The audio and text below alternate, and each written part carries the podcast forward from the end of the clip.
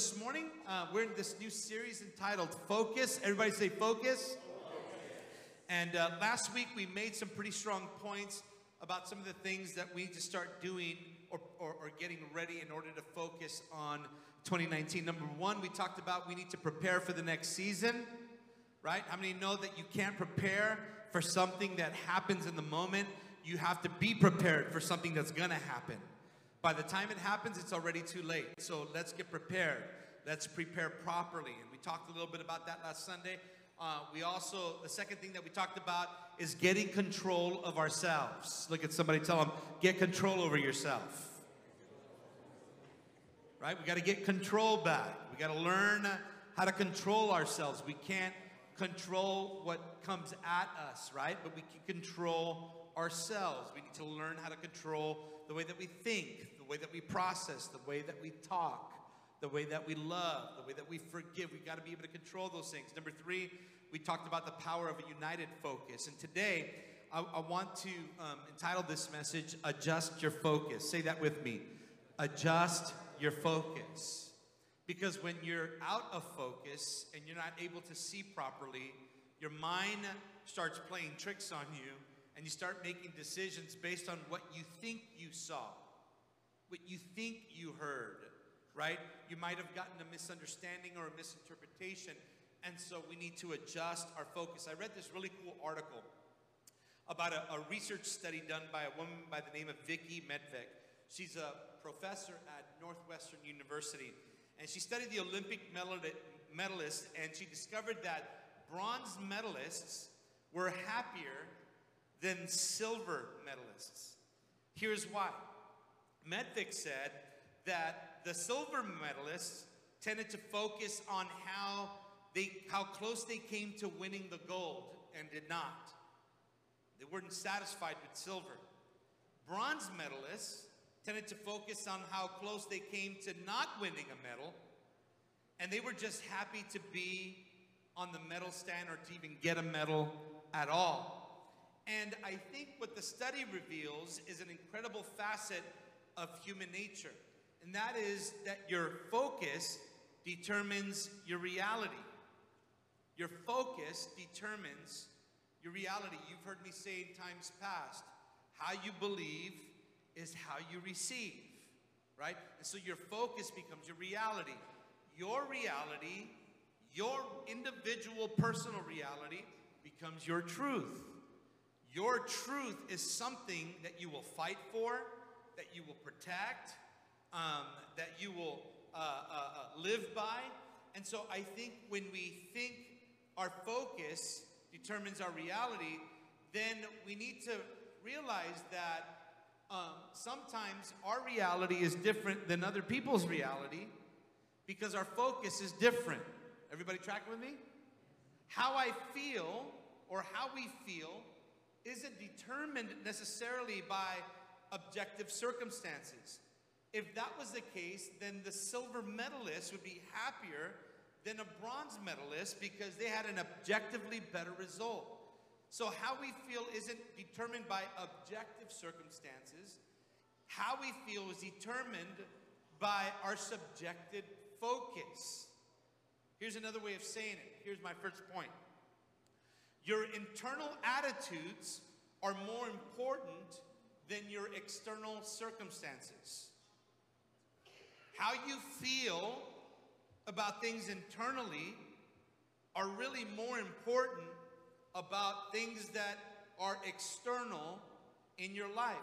You, you, again, you may have heard me say that you can't control what happens to you, but you can control what happens through you.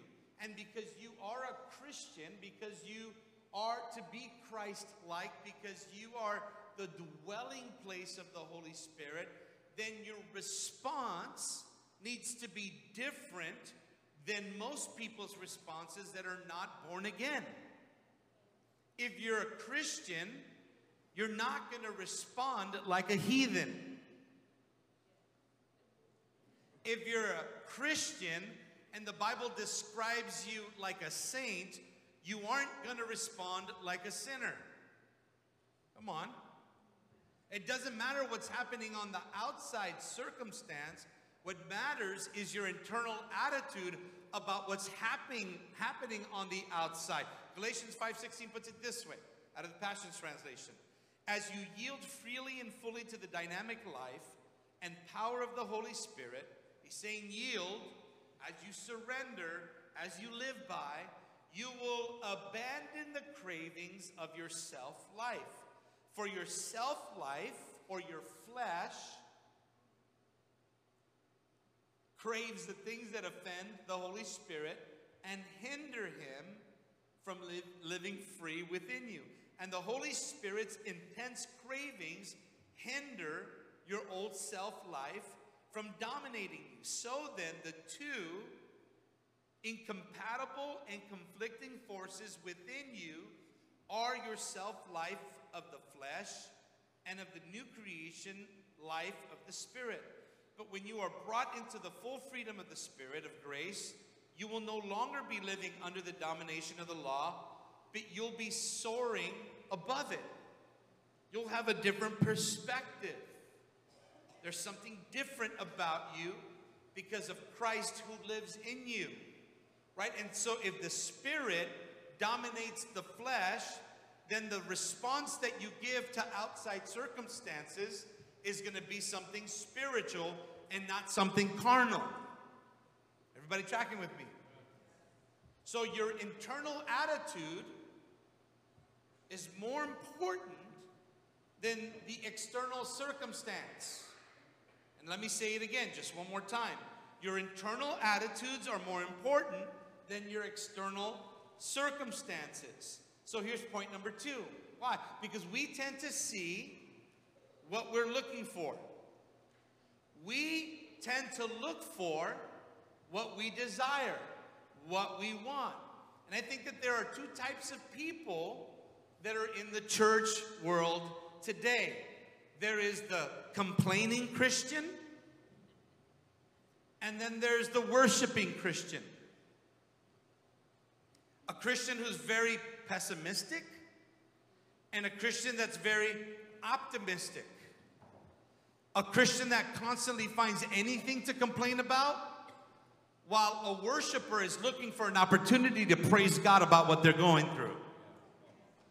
So there's two different types of people. The question that you have to ask yourself is that who are you or who do you want to be?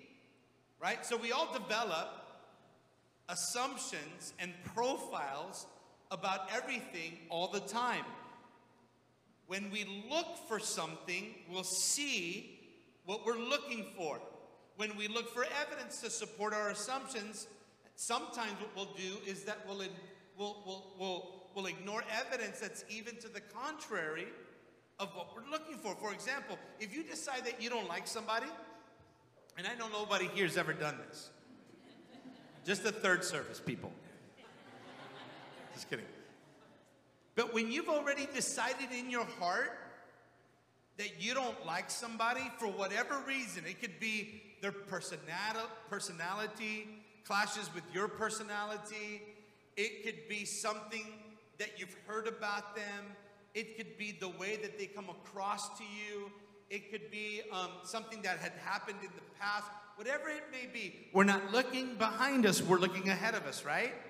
But when we're looking for something and we're looking for something in someone, we tend to see what we want to see. So if we meet somebody and immediately we don't like them, we've already decided internally how we're going to treat them and how we're going to view them. And it doesn't matter how nice they are, it doesn't matter how fruitful they are, it doesn't matter how much God's done in them. You're always going to look for the very thing that you don't like about them.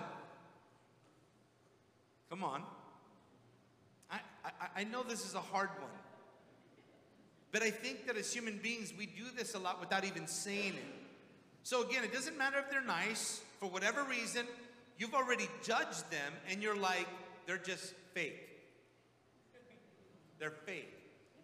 They come up to you, they're like, hey, so nice to see you. And you walk away thinking, you're so fake. Because you've already decided in your heart how you're going to view them. You've already decided in your mind, it doesn't matter what they do or how they do it, you've already have this profile of them, okay? The flip side, believe it or not, is true as well. When you're head over heels in love with somebody, you tend to see only the things that you want to see that you love about them, and you reject all the red flags that are about them.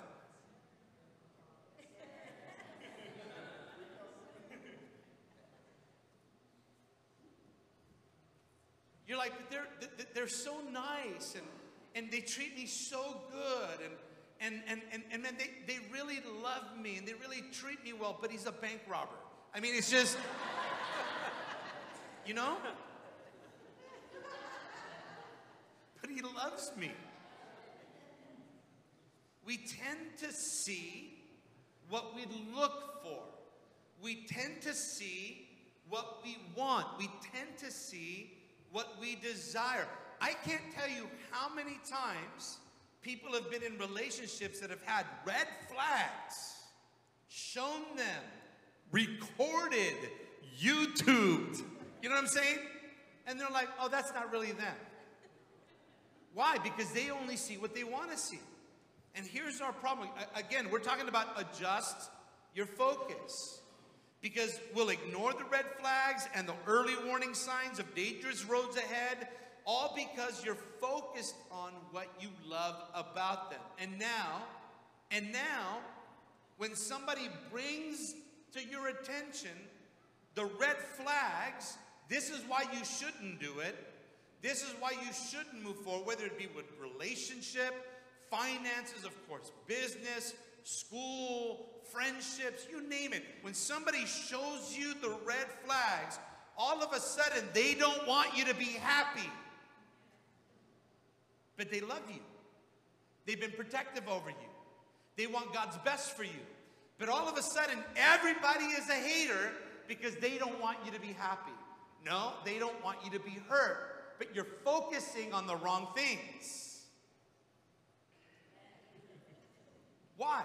Because we tend to see what we want to see. I promise you we're going somewhere with this. You need to adjust your focus. Because too many people see what they want to see, and when they get a bad interpretation of what's really happening, they start losing their focus. I can't tell you how many times really on fire Christians in love with God, serving God, wholeheartedly lose their focus because they put their focus on something else and they put that something else before God. There have been stories after story after story. There was this guy that we knew, I'm not going to mention his name, but you guys won't know him here, but people that, that have been saved for a very long time might. There was this guy, he was on fire for God, right? On fire for God. Loved God. When the worship was playing, he would dance, he would, he would lift up his hands. He would be serving. He would be loving on people. He'd be reaching people for Jesus. And, and then he fell in love with this girl. And when he fell in love with this girl, within a matter of months, he stopped dancing. He stopped lifting his hands. He stopped serving in ministry. Why?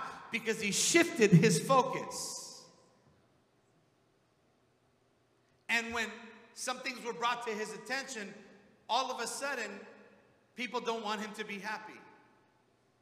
All of a sudden.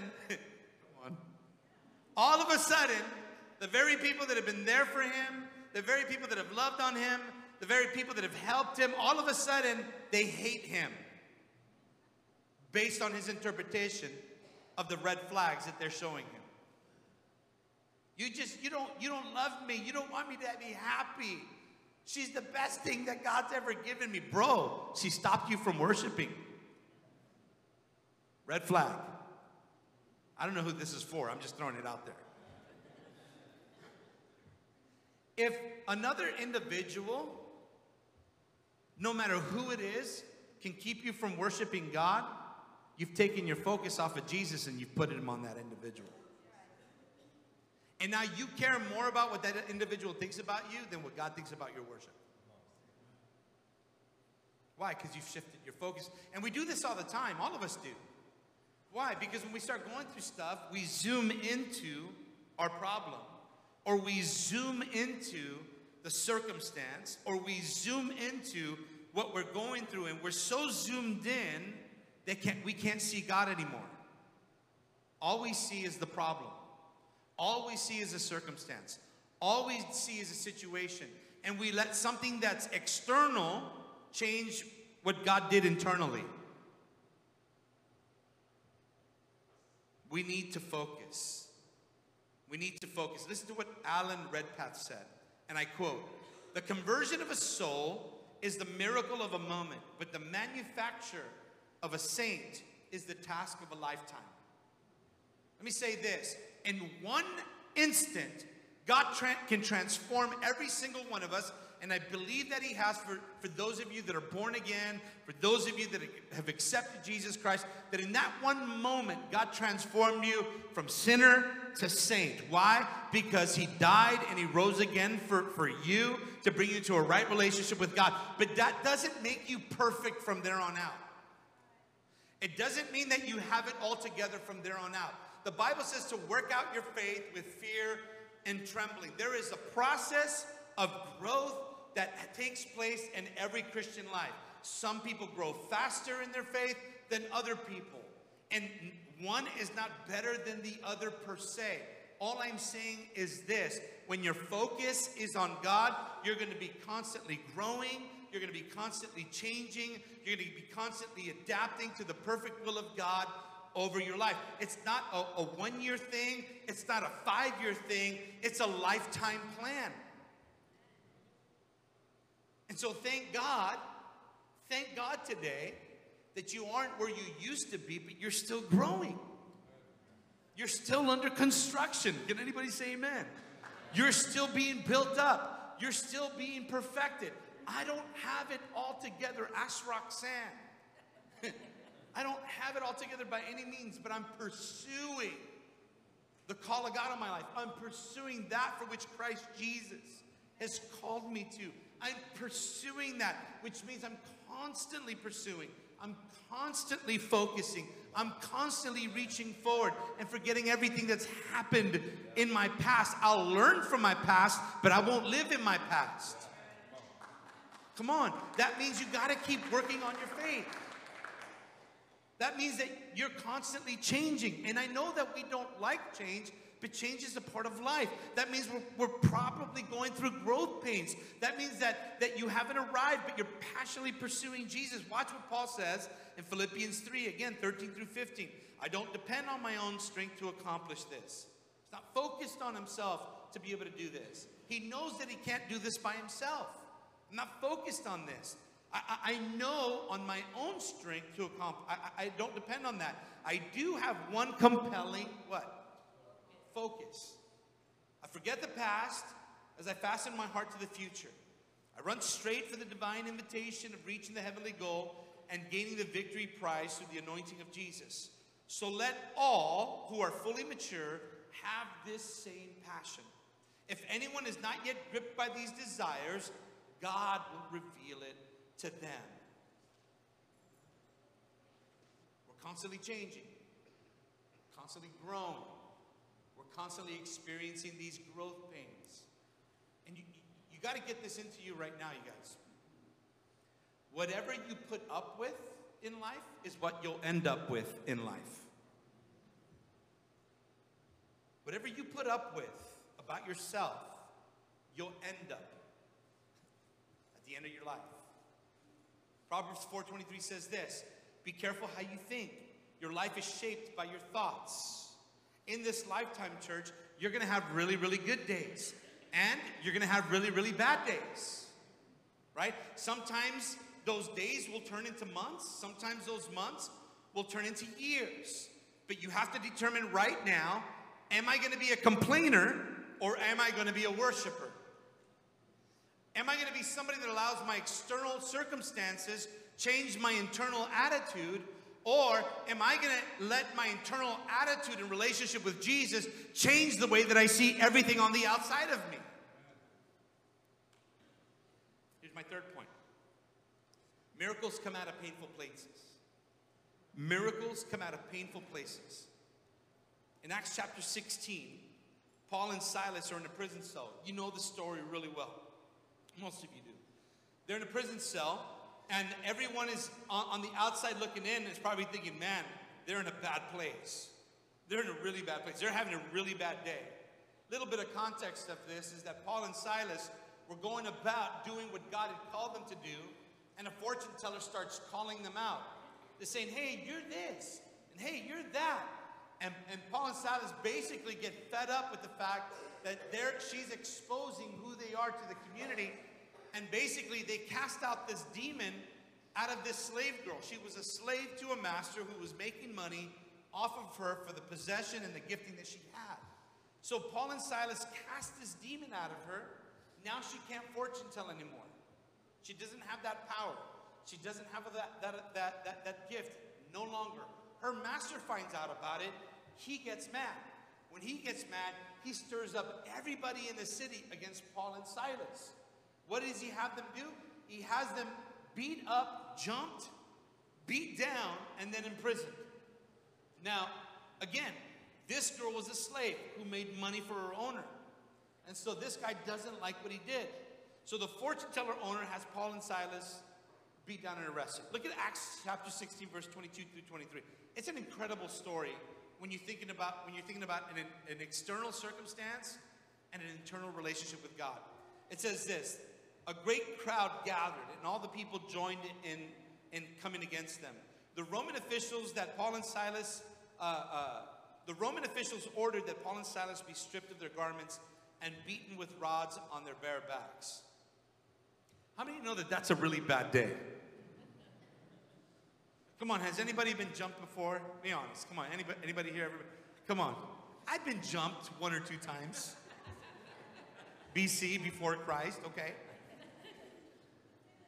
And I remember, I remember that was a really bad day. That was a, it was at an after party down the street on Hawthorne in 136. And if it was one of you, I'm gonna find you. Anyway, so it was on a Halloween night, and I got jumped by like 10 or 15 guys. I don't know. I was drunk. I was messed up. All I know is I said something I shouldn't have said, and it went off. I got jumped. It was bad. It was a bad day. In fact, I was supposed to die that night. By the grace of God, I know that I didn't die that night because I'm here with you today. But it was a really bad day. But when you read what they went through, a mob stripped them down and took rods to their back, to their bare backs, and then they were severely beaten and were thrown into prison, and the jailer was commanded to guard them securely. So the jailer placed them in the innermost cell of the prison and had their feet bound in chains. I don't know about the bad days that you've had. I don't know. I've never had a bad day like that. And the, the worst part of it, I think it is, is that they weren't doing anything wrong. They were doing what God called them to do. So they could have been like, God, where are you in all this? Here I am serving you. Here I am casting demons out of girls that are, are possessed. And my reward is getting beat down, jumped, stripped down, and shackled in a dungeon. The Bible talks about this place being a deep place within the prison, a deep, dark place within the prison. And I can't imagine being locked up like that. And it's hard to put yourself in their shoes. We we've all had bad days, but this day in their life was brutal. It was brutal. They had to have been a little ticked off, right? They had to have been mumbling or complaining or something.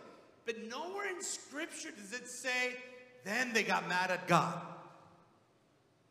Nowhere in Scripture does it say, now they start blaming other people for their problems. Nowhere in Scripture does it say that their hearts grew cold and they backslid. And Paul went back to being Saul and started chasing down Christians and imprisoning them and killing them. That's not what the Bible says.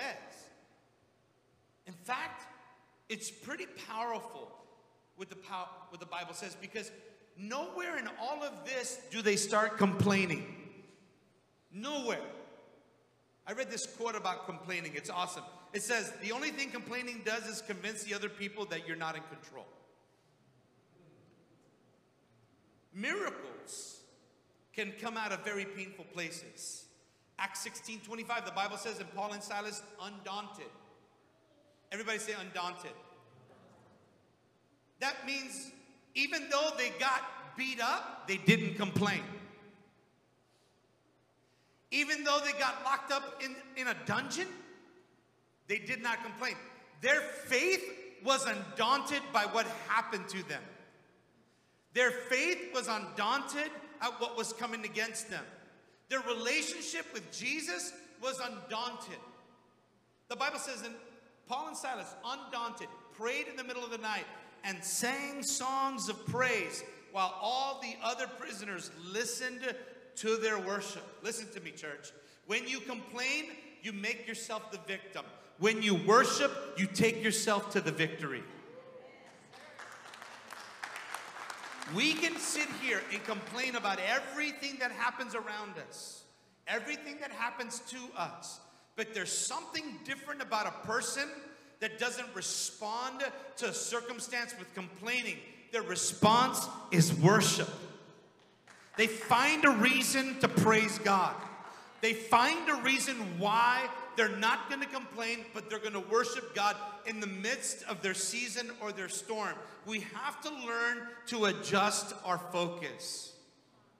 Because when we zoom in to everything that we're going through, we can't see God in it. All we see is our problem. All we see is our circumstance.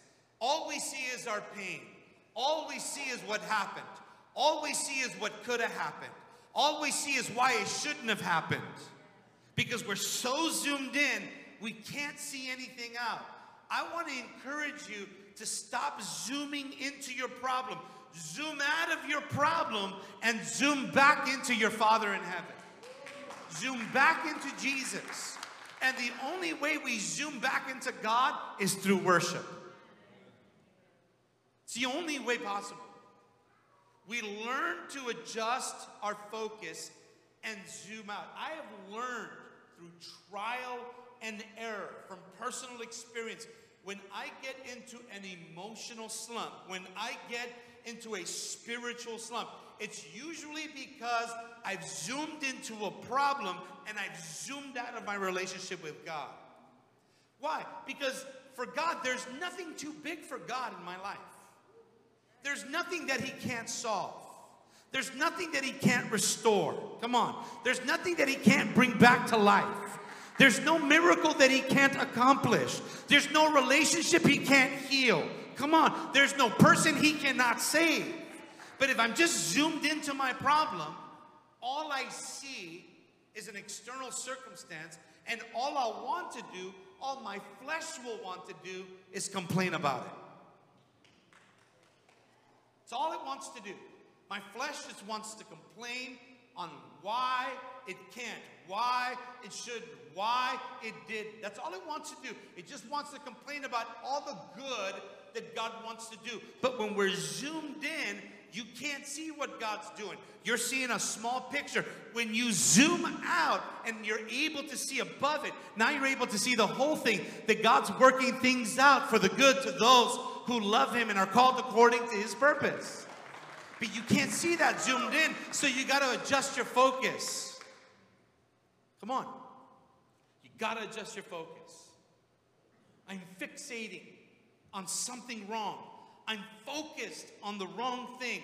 Nine times out of ten, the solution to this is to get a different perspective,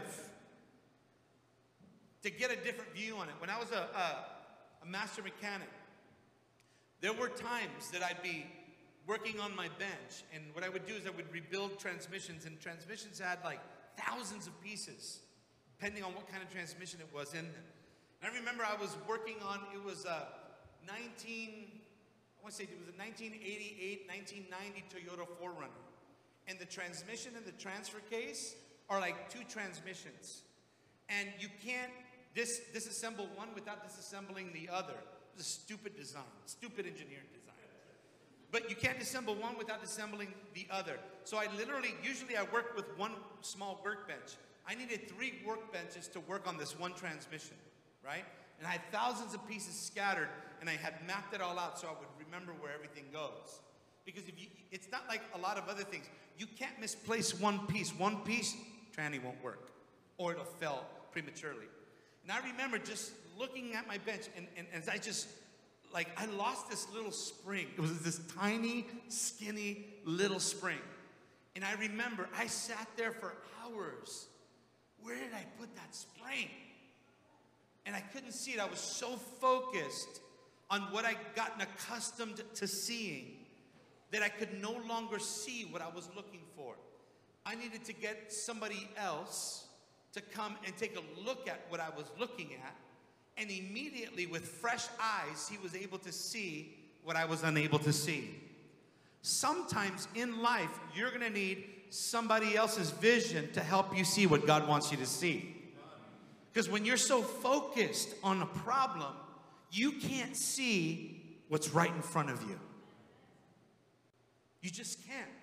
It's like your mind starts to play tricks on you. And I thank God for good people in the house of God, good female, good, good people that are the family of God that are able from time to time to come and say, hey, did you see this? Hey, did you look for that? Hey, that you noted, did you notice this? And now I'm able to see, but I have to zoom out and get a better perspective. And sometimes involving somebody else's vision helps me see what the next step is. So you got to learn how to zoom out of your problems and zoom into God. Come on. Stop focusing on your problem and start focusing on the one who can fix your problem. There's a story about this college student. You probably heard me say this before. It's just a great story. And uh, this college student wrote home to, to the families Dear mom and dad, I've so much to tell you because of the fire in my dorm that was set off by student riots. I experienced temporary lung damage and had to go to the hospital. While I was there, I fell in love with an orderly, and we have moved in together. I dropped out of school when I found out that I was pregnant. Um, he, he proposed to me, and we got married after the birth of our baby, your loving daughter. P.S. None of this really happened, but I did flunk my chemistry class, and I wanted to give you a proper perspective over things.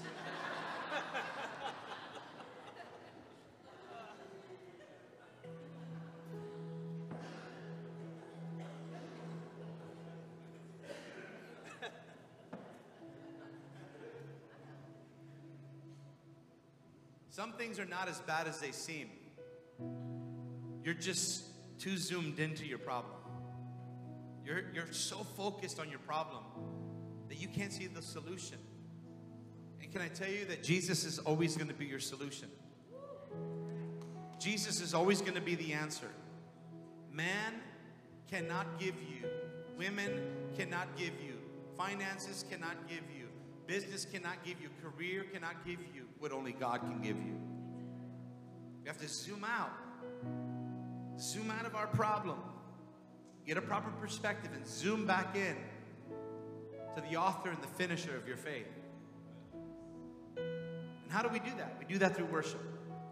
Worship is, worship is taking our eyes off of the external circumstance and focusing in on God. We stop focusing on what's wrong with our circumstances when we start focusing on what's right with God. Paul and Silas could have zoomed in and complained about their circumstance. God, we cast out a demon, and this is what we get. We're on a missionary journey, and we're beaten down and thrown in jail. Instead of watching our back, God, we get our backs torn apart by a mob. They could have complained, but they made a choice to zoom out of their circumstance and adjust their focus. They God in spite of, of what was going on. So here's what worship really does worship restores your spiritual equilibrium, it helps you regain a proper perspective on things. And somebody needs to hear this this morning. You need to zoom out and refocus this morning. It's refocusing on the fact that over 2,000 years ago, Jesus died on the cross and paid the penalty for your sin. So you can praise God for that. It's refocusing on the fact that God loves me when I least expect it and I least deserve it. You can focus in on that. It's refocusing in on the fact that God is going to get me where God wants me to go. And I can worship and praise God for that. It's refocusing on the fact that I have an eternity with God to look forward to in a place where there is no more mourning, that there is no more sorrow, there are no hospitals, there are no medications. Come on, there are no handicap parking spaces. I know that I serve a God that I can worship because He's been good to me. Worship is refocusing the fundamentals of our faith back on Him. Is it easy? Absolutely not. Absolutely not. George Bernard Shaw said this People are always blaming their circumstances for what they are. He says, I don't believe in circumstances. The people who get on this world are the people who get back up and look for the circumstances they want. And if they can't find them, they make them. Because you see what you're looking for. Paul gives us some priceless advice as we all stand to our feet. He says this in Philippians 4 8. So keep your thoughts continually fixed on all that is authentic and real, honorable, admirable, beautiful, and respectful, pure and holy, merciful and kind. And fasten your thoughts. Can I say fasten your focus? On every glorious work of God, praising Him always. Come on, if I could have every head bowed and every eye closed in reverence to the Lord this morning right where you're at, you know that you need to adjust your focus. Come on, lift both of your hands and surrender to the Lord. Come on. Yeah. Yeah, yeah, come on. I need to adjust my focus. I'm going to zoom out of my problem and I'm going to zoom in to God's grace. I'm going to zoom out of the pain that I've experienced and I'm going to zoom into God's healing power. Come on, I'm going to zoom out of the external circumstances and I'm going to zoom into the personal relationship that I have with my Lord, with my Savior, Jesus Christ, right where you're at. Right where you're at. Lift your hands. Let's focus in on God. Let's worship God. Let's lift our voice to God.